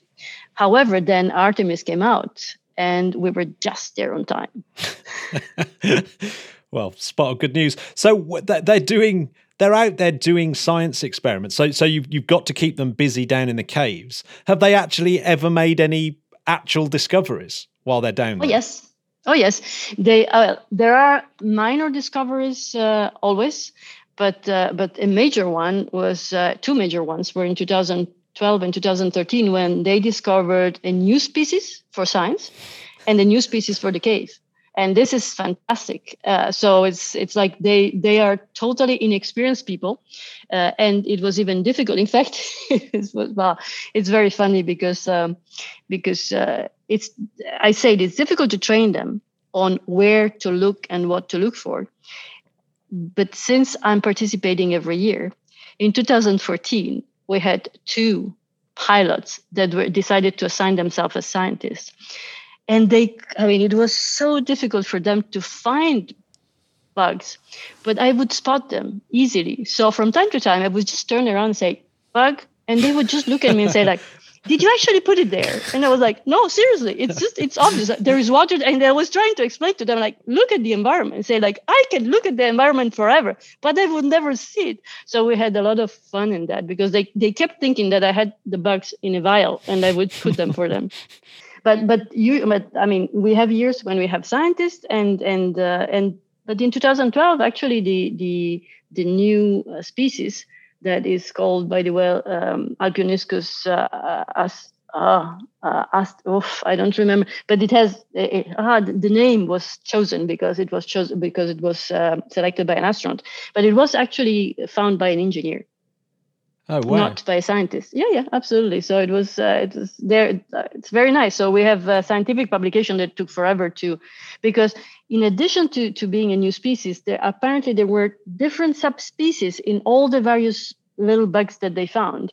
So they had to actually use DNA to be able to to identify that there were multiple subspecies because morphologically they were uh, identical, but uh, DNA said that there were multiple subspecies. So it was very interesting for science. Wow. Was there a kind of disbelief when they first found it? Like, nah, you, you, you're just not seeing it properly. well, when they find it, they don't know because it takes a lot of time afterwards for the scientists to look at. So when the scientists saw it, they they were very surprised because that usually that animal that uh, that type of animal, in fact, it's it's used to be in water, came out of water, and now the species they found went back to water. So it went through a cycle of of really evolutionary cycle. So it, it was very interesting from that perspective. So that's why originally the scientists, when they saw it, were a little bit surprised and they didn't capture the fact that it was a new species immediately.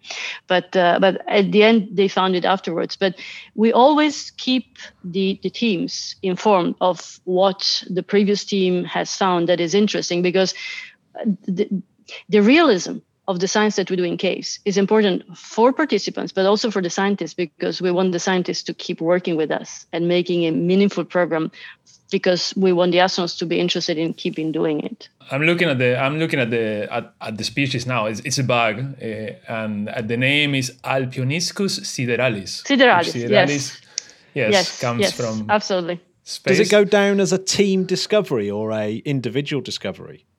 No, it goes as a team discovery. I mean, we know who has picked it up because uh, we have different roles that are assigned by the team in during case, and this is very important. The role assignment has, plays a big role in, in the organization of the of the of the behavioral part of the course, uh, but but it goes as a team discovery. Nothing at caves is individual. Yeah. And I have to say, uh, you have to have that, as you were talking about the scientific mind. Uh, if I look at this, I just see a bug. How in the world would I know that it's an undiscovered species? So if you're one of these pilots, I can understand their, their situation there. We we actually prepared the the biological sampling program by giving them a cue cards of what they if they find something similar to that if if they have to sample, how they have to sample, if they have to just count them. So we give quite good instructions on that. So uh, the scientists who prepared were looking for specific types of, of animals that were aquatic animals at the time. Um, so they, they had guidance on what to look for. But they also know if they find something that is not in the map that they have, because the scientists that prepared with us know quite a lot the, the fauna in those uh, in those caves.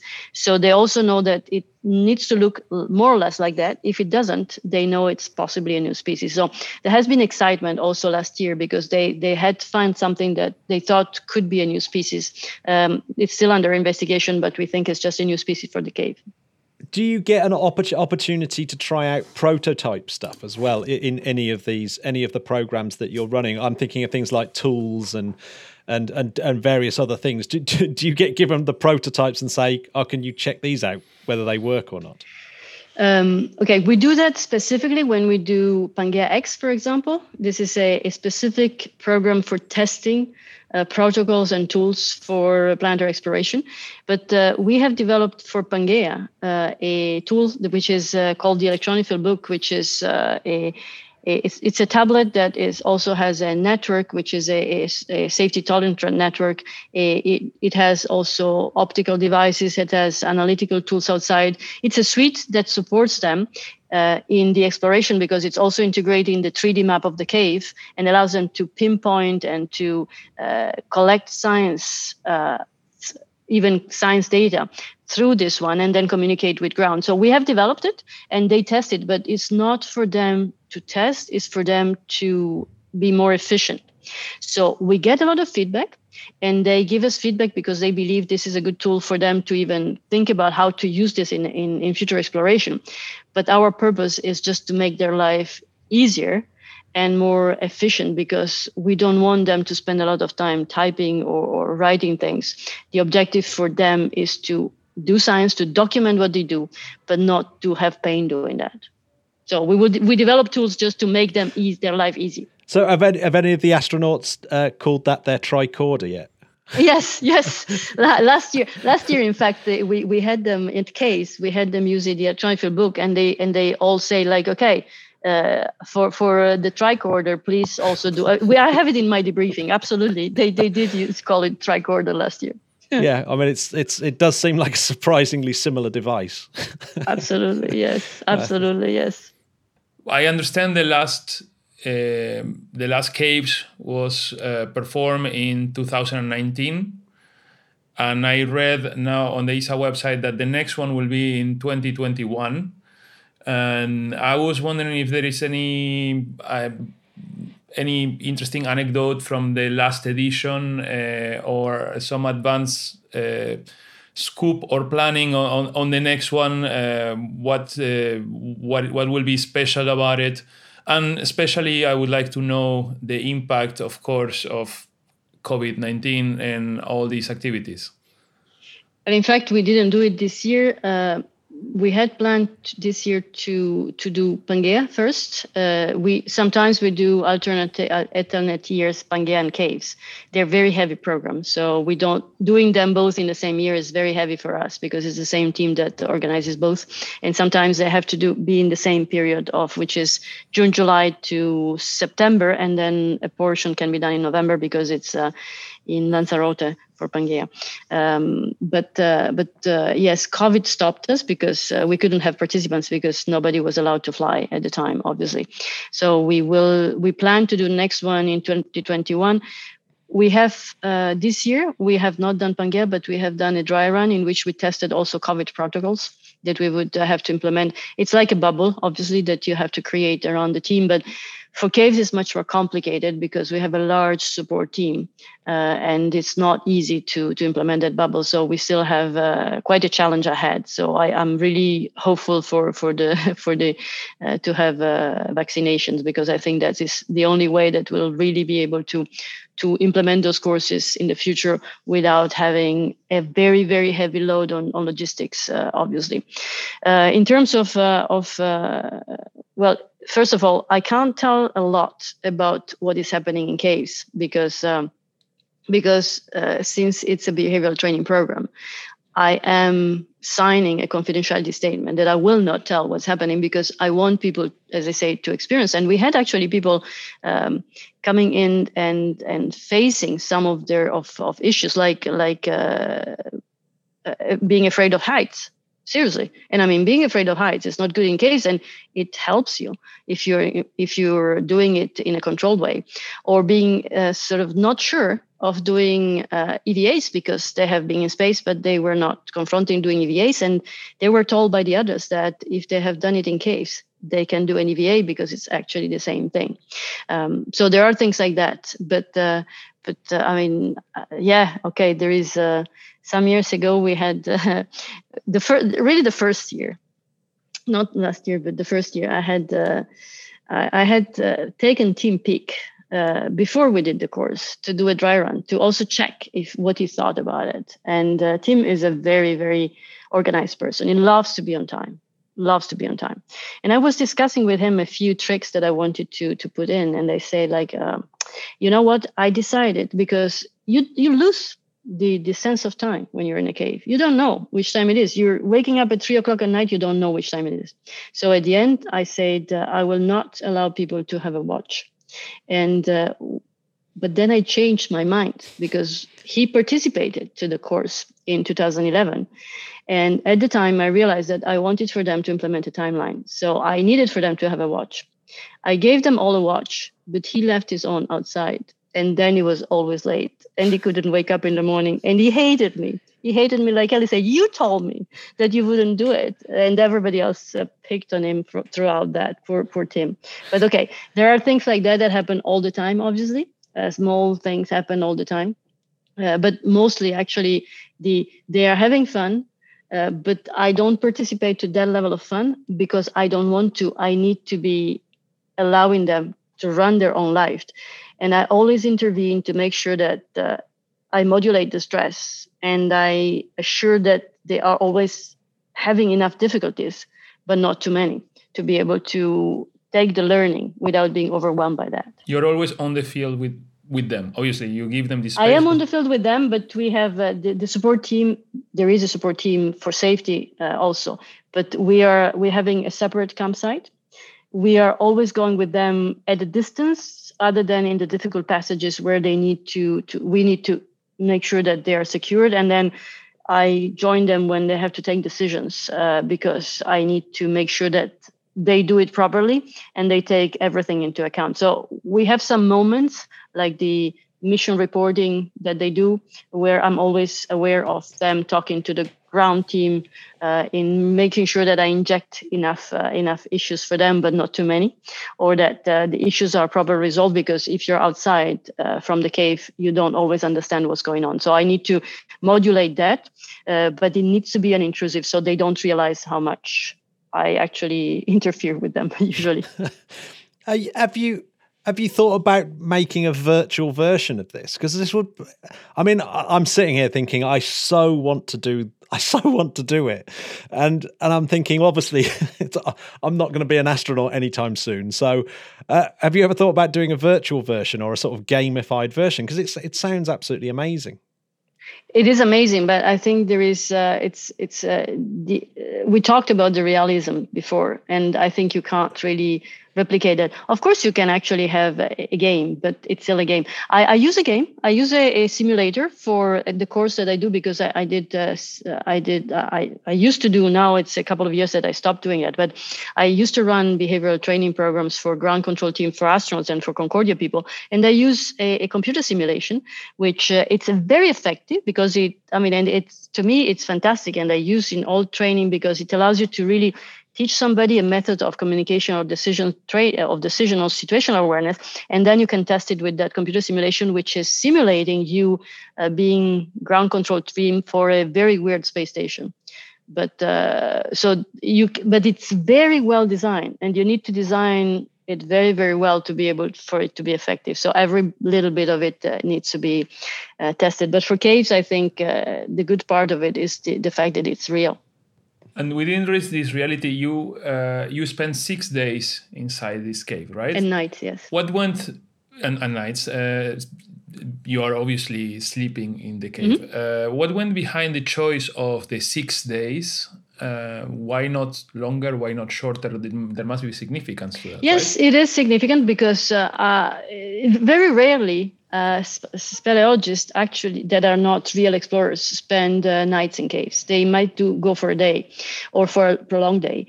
Um, when we tested it the first time, we had five days, uh, and we went in and out twice. And I thought that going in and out was very disturbing because you need this isolation, this feeling of isolation. When you when we go into the cave, we have chosen caves that bring you far away enough from the entrance to make you feel you're really isolated. This you, realize that it takes you hours to go back and if you have a problem it takes days. So that feeling is very important. So we chose cases that bring you at the campsite far away enough. Um, but then i want them to stay inside. And the first year we did it five days and when people came out they were still not done meaning that they were fresh enough, they could have gone farther. The next year, I decided to add one day, and then they were ready to go. I realized that they were tired, mentally and physically tired. And it's, and I, it same myself because it, it's really the limit. And I, I didn't measure it in other ways other than in that cave with the type of activity we do with that group with the fact that it's new because uh, for, for people that are not new to that the level of stress is different i mean if if you think you're diver if you're if you i don't know if i mean i'm i'm i used to be a diving instructor so when you bring a person into open dive for the first time they're almost stupid I mean, they lose the ability to really take care of everything because you have so many sensations. Same thing in, happened in yes, space. Yes. Okay. Same thing. Yes, I remember the first. My first dive was a completely sensory overload. Absolutely. Uh, even on my first microgravity flight, or, yeah, absolutely, or, yes, it was my my brain my body did not know how to handle it yes. took some time to adapt you have a, yes. you have a, a, an overload of sensations that your body is not able to process because you give attention to all of them while if you're used to it, you start giving attention only to the important ones and you remove things like the clock uh, ticking because there are things that they don't bother you anymore, but you are not able to distinguish. So this overload in if you go for caves exploration lasts all the time if you're a novel person. So it will go away if you go for a second time for another six days because you already know what to take, uh, how what to eat, uh, how to to sleep. I mean, if you know all that, the level of stress is modulated by your body by being able to absorb and, and interpret a lot of those things and be prepared. But I have this advantage of taking people in caves that have never been to caves before. So this is an overload, continuous overload. So therefore, when I'm stress modulating, I need to make sure that they never go beyond. So if they decide not to go ahead and do an exploration, then me and the rest of the support team, we would just go and say, like, why don't they go? I need to allow them because there is this overload, and six days is pretty much the the amount of time that I realize allows them to still go out in safety, still wanting to do a little bit, but already wanted to get out. So, so doesn't that worry you when it comes to something like a Mars mission, where uh, after six days you've still got another? still got another 300 to go before you, you can leave and, and come back with is, it is... depends. It depends. I mean, it's it's also depending on it depends on how you plan your EVAs because again, we're going in EVA every day for eight hours so you're constantly constantly needing to uh, in you spend time in the evening having to uh, take care of your equipment preparing the experiment for the next day looking at the timeline communicating with ground talking to your peers you never have a moment of rest in I, I mean in ISS you never go out in EVA every day.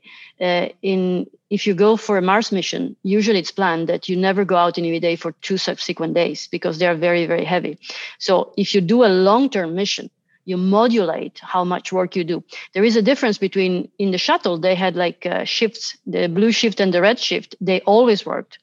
In Mir uh, and in ISS, they work during normal working hours, but they have a few hours free in the evening and on the morning and you have your weekends free because it's important. So you modulate the amount of workload depending on what you need to do.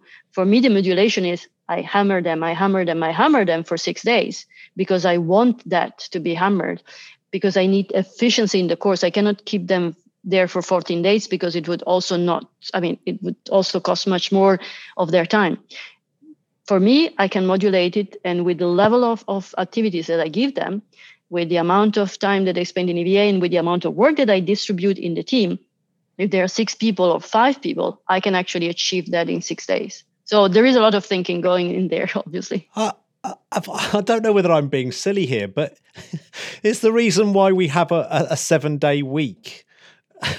actually, to do with this whole idea that really, as humans, we need to have these kind of pauses in between? I, I didn't actually think of it before. I don't know if either of you know the answer. I, I can't. I mean, I didn't plan the the seven days week actually, but uh, I mean, I, I, know that in in it, it, depends on what you're doing. That I mean, it depends on a lot of elements. It depends also on how new you are to the environment. Obviously, we're not new to the mm. environment we're living in, but there are a lot of elements that that play with it. But you have to be very attentive because your team needs to still be safe enough on doing what what they do, and that's why for me it's now six days. Uh, five, it's too little. Seven would be too much. with the current conditions. Uh, a quick one, which I, I, was told I needed to ask you about, was was when you gave EVA training in front of Buzz Aldrin. well, actually, not EVA training, but I was some years ago. I was asked by Sea Space. It's uh, it's an association to which uh, actually um, um, here there is uh, the, there is somebody who's who's part of it currently, right? Julio. oh yes. Um, but I was invited. Me, yes, yes, I was invited to to give a presentation. They uh, and I think Julio can can tell much much more about this uh, association. I mean, I was invited to give a presentation. I had the opportunity to travel with them to Malta, and uh, I mean, and Comino. It was fantastic. Uh, I had uh, I could do uh, diving with them. And uh, but i gave i mean I, I, I gave them a choice of, of what i could present because at the time i was involved in the human mars mission studies for esa and they decided that they wanted me to to give them a, a presentation of the work that we have done in esa because i we prepared a, an EVA pre-familiarization training program um, with the ESA neutral buoyancy facility, and while doing that, we actually worked with NASA and uh, Hervé and my colleague and myself, a colleague and myself, we were going into the into the suit, the EVA suit. Uh, we trained in the neutral buoyancy facility for NASA. And then when I came back, I decided that I wanted to try and explain somebody how to move without fighting the suit. That was a whole very strange concept. So they said that they were interested in me explaining that. So how I came out to that. But in giving this presentation, I I didn't think about uh, who was there. So I prepared the presentation. And then when I came there, suddenly I had Buzz Aldrin and Scott Carpenter in my presentation. And I was like, damn, I'm giving a presentation about training on EVAs with somebody who's been on a lunar and on a uh, actually microgravity EVA. And I, I was like, what am I doing here?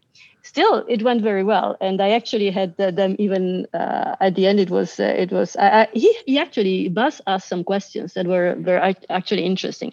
But then it was funny because i tried to explain to everybody that doing an eva with with the pressurized gloves means that you have to pretty much like squeeze balls for eight hours and there was a total laughter in the room. And then for 15 minutes i couldn't say anything because everybody thought that EVAs were squeezing balls. So it's like it was, I was, but but but Buzz actually concurred on what I was saying that it was really realistic the way I was explaining it. But it was it was really I, I felt I felt very very embarrassed. On the other hand, I mean it went well, so I, I was I was happy at the end that uh, that I did it too. That's another thing that I was very happy that I was over with it. Amazing. By the way, for our for our listeners, um, you just mentioned Hervé and uh, Matt did a brilliant, brilliant interview with him a long, long time ago. Yeah, a couple of years ago, uh, where we go and he goes in details on all this EVA training and buoyancy facility uh, at ESA. So those that want to go back into the archive, I highly recommend. Ah, it. nice, good work. Good work, Julio. um, I think I even I even think it's episode forty-eight. wow, wow, wow. I'm, okay. I'm not even wow, sure. Wow, what a good memory if you could bring back a hero from the past to sort of look at your work and to see what you are doing, who would it be? If I have to bring back somebody from the past, I would say Alfonso Vinci. Alfonso Vinci is uh, an explorer that uh, I, I, read a, a, book about his biography uh, a couple of years ago um, that is called uh, Living as If You Were Eternal and it's uh, he actually was an explorer a mountaineer but an explorer of uh, spent a lot of years in south america. Uh, spent a lot of years with local people. A real explorer. Somebody that had the real feeling of exploration because he went to learn with a lot of curiosity. He wanted to learn from nature and from people that really lived in nature. And he went through amazing adventures uh, it was was able to live with people that usually would kill anybody that would go close to them. But I mean, it's uh, to me it was a fantastic person who never had a house, because uh, for him everywhere was his house. So I, I i mean yes i would want to talk to him. I would want for him to to give me some hints on how to create explorers because i think he was a real real explorer Yeah, sounds amazing. I might I might seek out that book. Sounds brilliant. I love it. I, I love exploration books. it might be only italian but uh, yeah Loredana, to to conclude and and uh, thank you for your time. We we have um, our final question um, to our guests is always, uh, what is your favorite space song? Uh, Loredana, are you- yeah. Uh, however, I, I it, when I was thinking about this question, um, I was wondering what's the relationship between music and caves. Do you guys take music with you? interesting we we had one year we had one team bringing in an ipad and they were running music on it and it was obscene because a cave is a i mean in caves there are no noises you pretty much have a silence other than some sometimes you have some drops or some very far away noises and this is amazing. I mean, when I go to caves every year that I go to caves, I forget that there is an outside world. Totally forget. Lately, since we have implemented some mission support, we also had to have internet in the cave. And I hate it because it allows me to talk, to see that there is an outside world. But usually it's fantastic to totally cut. And the silence is a big part of it. Actually it's I, I always seek trying to be alone far away from the lights of the others because it's a fantastic feeling of not hearing anything not seeing anything. You really feel like and there, the, the darkness is amazing. It's not the darkness that you see at night. It's a it's a complete total darkness. It's black. You open your eyes you stay with your eye opens and you see nothing. So if at night you forget to bring your your light with you close to you you don't get up. You don't move because you could actually be in danger. So that feeling of silence i think it's it's a fantastic music to me. And i hated the moment when there was other music because i think it's a, a lost opportunity Yeah, I can imagine that if anyone is playing music, uh, the well, we have a sound engineer here in the call, but the, it's probably bouncing everywhere, and, and you just hear it everywhere, right? so if i talk i have to talk about a song i Yeah. wouldn't talk about a space song i would really say the sound of silence One of my faves. It's definitely going on. It's definitely going on the playlist. Of course, I could have said "Fly Me to the Moon," but at the moment, I mean, you inspire me, and I think the sound of silence is really what uh, what uh, what probably is a good theme for this uh, for this uh, podcast. Yeah, they're, they're funny, aren't they? one. Caves, because you'd expect them to be quite reverberant, but sometimes they're not, are they? They're quite. Um, uh, you make a click and it and it doesn't come straight back at you. It's quite quiet. There are few rooms that are very large rooms, but you have to have a very large room to have an echo. Otherwise, the noise is muffled, Mm. But it's not really reverberant. So usually, you you have you have some sort of reverberation, but it's not a real echo. There is a, a there is a the first video we did in 2011 has some of it in it at the beginning, where you hear you have people because it was a very large room and you have somebody. Randy Bresnik, a comrade, that that, that was calling uh, Thomas Pesquet and was actually saying, "Do you?" And, and and Tim and Thomas was talking, saying, "Do you hear me? Speak loud."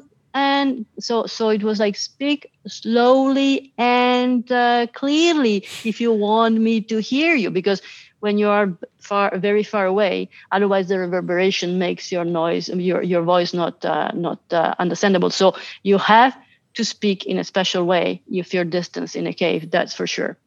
Yeah, but but it's not real echo. It's more rever- reverberation. Yes. Well, it's yeah. too it's too chaotic, isn't it? The surfaces that, that are on there. Yeah. But but the funny thing is, like I, I just the other day, I read uh, a paragraph from Tim Peake Limitless book, and he was recalling when he came out of uh, the cave and say like when I came out, it was and it's the same thing that that I have. It's like for a brief few seconds, just mo- almost a minute, you ha- you are overwhelmed by the colors and the the, the the the the smell because you're coming out of an environment where you're totally you, you only smell yourself and everything is dark and everything is sort of gray and black and you come out and the colors you're sort of like it looks like a painting. You're overwhelmed by colors and, and, and smells. And it, I, just read it the other day and it's really really really a, a very special experience uh, because you're able to smell leaves you're able to smell rocks and you you wouldn't believe me if i tell you but sincerely come out of a cave after a couple of days and you're able to smell the difference Yeah. for a very few seconds Yeah, it, it, that's very similar. I remember with anechoic chambers when we used to spend time in anechoic chambers, you'd come out and you can really hear the reverberance even of a very, very sort of dead room. It's like, whoa, what's this, all this echo? And you think, yeah, everything has been turned up a notch, hasn't it? So, yeah. yes, And it, it all goes back to this sensory overload in which at the beginning Yes. you capture everything and then your body learns to what to let go and what to focus on, right? Absolutely, absolutely. It's uh, it's fantastic. To, but when you experience it, it suddenly it's it's dawns on you. It's it's a very particular, very special, very special thing. I suppose I suppose we're all going to go through this when once COVID nineteen is finally defeated. We'll have that for that few seconds. I actually have that now when I watch some movies or TV shows and where, where just large gatherings of people and they are touching each other or and it's it's amazing because this is a year ago and you think what are you guys doing stop Yeah. it Oh, yeah. And Yeah, I, yeah. I think it really will take time to adapt again to to that Yeah. sort of Yeah, life I do, if I do, yeah. if we can um, okay, um, I think on that note, Loredana, thank you so much for your generous time today. Uh, That I, was- I Well, thank you. really, That was really absolutely enjoyed awesome. this Yeah, this really amazing. conversation. Yeah. thank you. well, really thank you good. because uh, I mean I, I I enjoyed it too. I, I obviously I like talking about it, uh, and I liked going and dwelling into into the different uh, elements of it. So thanks for giving me the opportunity. The Interplanetary Podcast, putting the ace back into space. There you go, Julio. That for me was one of the most interesting interviews I've done. I, I genuinely think that that's such an interesting element of astronaut training. I mean, I was amazed that it was so international as well. That that the Americans and and the Chinese and the Japanese, etc., had all agreed to have their astronauts. And that now there is a queue Yeah. forming for astronauts that want to participate in this training. That just speaks of its success. Yeah, You know, and, and ESA is a big organization, and there are lots and lots of people, interesting people to meet. And I wanted to talk to Loredana for a while now. I think the, the work she does is fascinating. So this was a really great excuse for me to to get to know uh, some of my colleagues a little bit better. Um, I come out uh, really uh, motivated and amazed that we are doing this um, uh, uh, inside the agency. Uh, it's it's it's really you know we are in different countries and sometimes we don't get to see each other and uh, I learn a lot. I learn a lot and I I I, I loved this interview. Yeah, I, I the bit that I found really cool is the fact that it it really is all about going to other realms, isn't it? And and and and what humans will actually need to sort of live on the moon and and live in live on Mars and and do all those sort of things. I think it's gen, genuinely an amazing program. Well, that is the point of these analog trainings, right? Yeah. Um, But this is the I, I I have always said that thing every time I talk to someone from the analog from those from the other analogs is the one bit that's missing is the danger. But this actually genuinely has some actual danger in it, which I think is really really cool. But even then, it it's not the danger of getting on top of a starship and flying off to the flying off to Mars. But I, you know, it just reminded me. Uh, Kathy Sullivan, uh, she in her book she talks about. I don't know if you would call it analog training, but when she was training, I think for the for Hubble um, deployment, they had to put on the spacesuit and go into a vacuum chamber. I don't know if you would Yeah. call that analog training. I think you can call it analog training. And there you also have danger because something happens. The room is in vacuum. Uh, there is not really that much time to, to escape from that. No. And and the fact that there's that element of actually doing meaningful work as well, I think is really cool. I would say most analog trainings the subject of the test or the subject of training is doing meaningful work. Yeah, no, you're doing Either- meaningful even- work in the fact that you're doing that you're doing the analog, so you can feel as though that's the meaningful work. But there's extra work on top of just the analog itself. Ah, okay, you mean like the the scientific Yeah, discovery of yeah. the, that, like, okay, so actually okay, doing experiments and doing actually following through a kind of scientific program to keep your mind off the experiment itself. The actual Yeah, experiment. yeah, yeah, It's like okay, a meth- see- I it's like layer, it's like onions of experiment going on. But then again, PANGAEA, as far as Yeah. I understood, is, is all about getting this. I don't know, pilots, engineers to start thinking more like a scientist, to Yeah. start thinking more like a geologist. Uh, that that that was um also very a very very interesting part for me of the interview. Yeah, I mean, if you look through that list of astro- uh, NASA astronauts that they've chosen to go to the moon or part of Artemis, Mm-hmm. they have either got electrical engineering degrees or you know engineering degrees, or they've got geology degrees. You know, that's that's the two. That seems that seems to be the two the two ones that you want. You either want Yeah, or, or marine biology as or well. biology, yeah, biology, and of course there's um Yeah, but test pilots also uh, always there. yeah, but e- Um, even the test pilots have all got engineering degrees. haven't they? Yeah. I'm going to put some lo- loads of notes for this for this episode because obviously we need uh, all the all the notes about caves and uh, PANGAEA uh, and everything that we've talked about. I'm going to stick. Where can people go to find these notes, Julio? Our listeners should go to interplanetary.org.uk. Ah, that's the one. And if you want to get even more involved, you could go as as quite a few people have done this week. I, I should imagine spurred on by Elon Musk's success. Actually, I think there's there's a space vibe going on, and which is good. Uh, that's www.patreon.com forward slash interplanetary, where you can join in the fun on the Discord channel if you uh, if you want to. It's ever so much fun. We're going to have a party for SN8. I hope you join us, Exactly. Julio, for the. And uh, if you, So I, I SN9, would certainly be there. I will certainly be there, but I will take the chance now that we are approaching the holidays and people will hopefully be surrounded by family when it's where it's allowed. And at some point, they might bring the joy of this podcast to, to this family, the, the, Oh, the, yes. the, the joy of the interplanetary Christmas. Uh, they should go to their podcatcher and in the under Discover they should search for the Interplanetary Podcast, right? big time big time and you can get you can get it anywhere youtube spotify itunes google podcasts it's everywhere I use Pocket Casts. yeah yeah How about you? podchase is quite a good one podbean they're all they're all there they're all there all good it's all good um yeah it's certainly accessible you don't you don't need to but if you're listening to it you already know this although you can obviously tell your tell your But you, friends now, now Yeah. you go, need to go and tell your aunt. Yeah. And your it. aunt might not have that bigger grasp of technology. So you might have to burn a few episodes onto CD Don't, don't be so mean on the aunt. or, or put them onto cassette. My my aunt is a nuclear physicist. My aunt could be a nuclear physicist that is very caught up on on on on every mobile device technology. Hmm. Why not? Yeah, yeah, no, no, that is true. I was Okay. I was being ageist, like like my students are to me.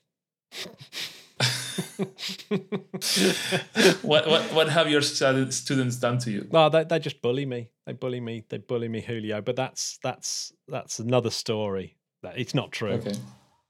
Got very good Yeah. students who are very nice to me. Um, uh, that's it. Thanks, Julio, for stepping up again and being the co-host, and for getting such a great guest in. I, I genuinely loved. I loved the guest. Brilliant. Okay, then let, let's let's bring more. Let's get some- more in the future. Let's get some more. Let's get some more of those. Really, really cool. Particularly considering it's ESA, and obviously huge, huge, huge, huge, huge fan of the old ESA for big time. So how are you going to wind down from your busy week? Well, a good dose of social distancing, mask wearing. Yeah, yeah. I'm coaching a, a team of kids uh, rugby. Oh, wow. So. Saturday mornings I, I go and coach uh, rugby. Argentina are good at rugby as well, aren't they? Yes, I'm, I'm glad you bring that up. Yeah, yes, we are very, very good at rugby. Uh, Julio, thanks. This is it. Bye bye. Thanks, Matt. Bye.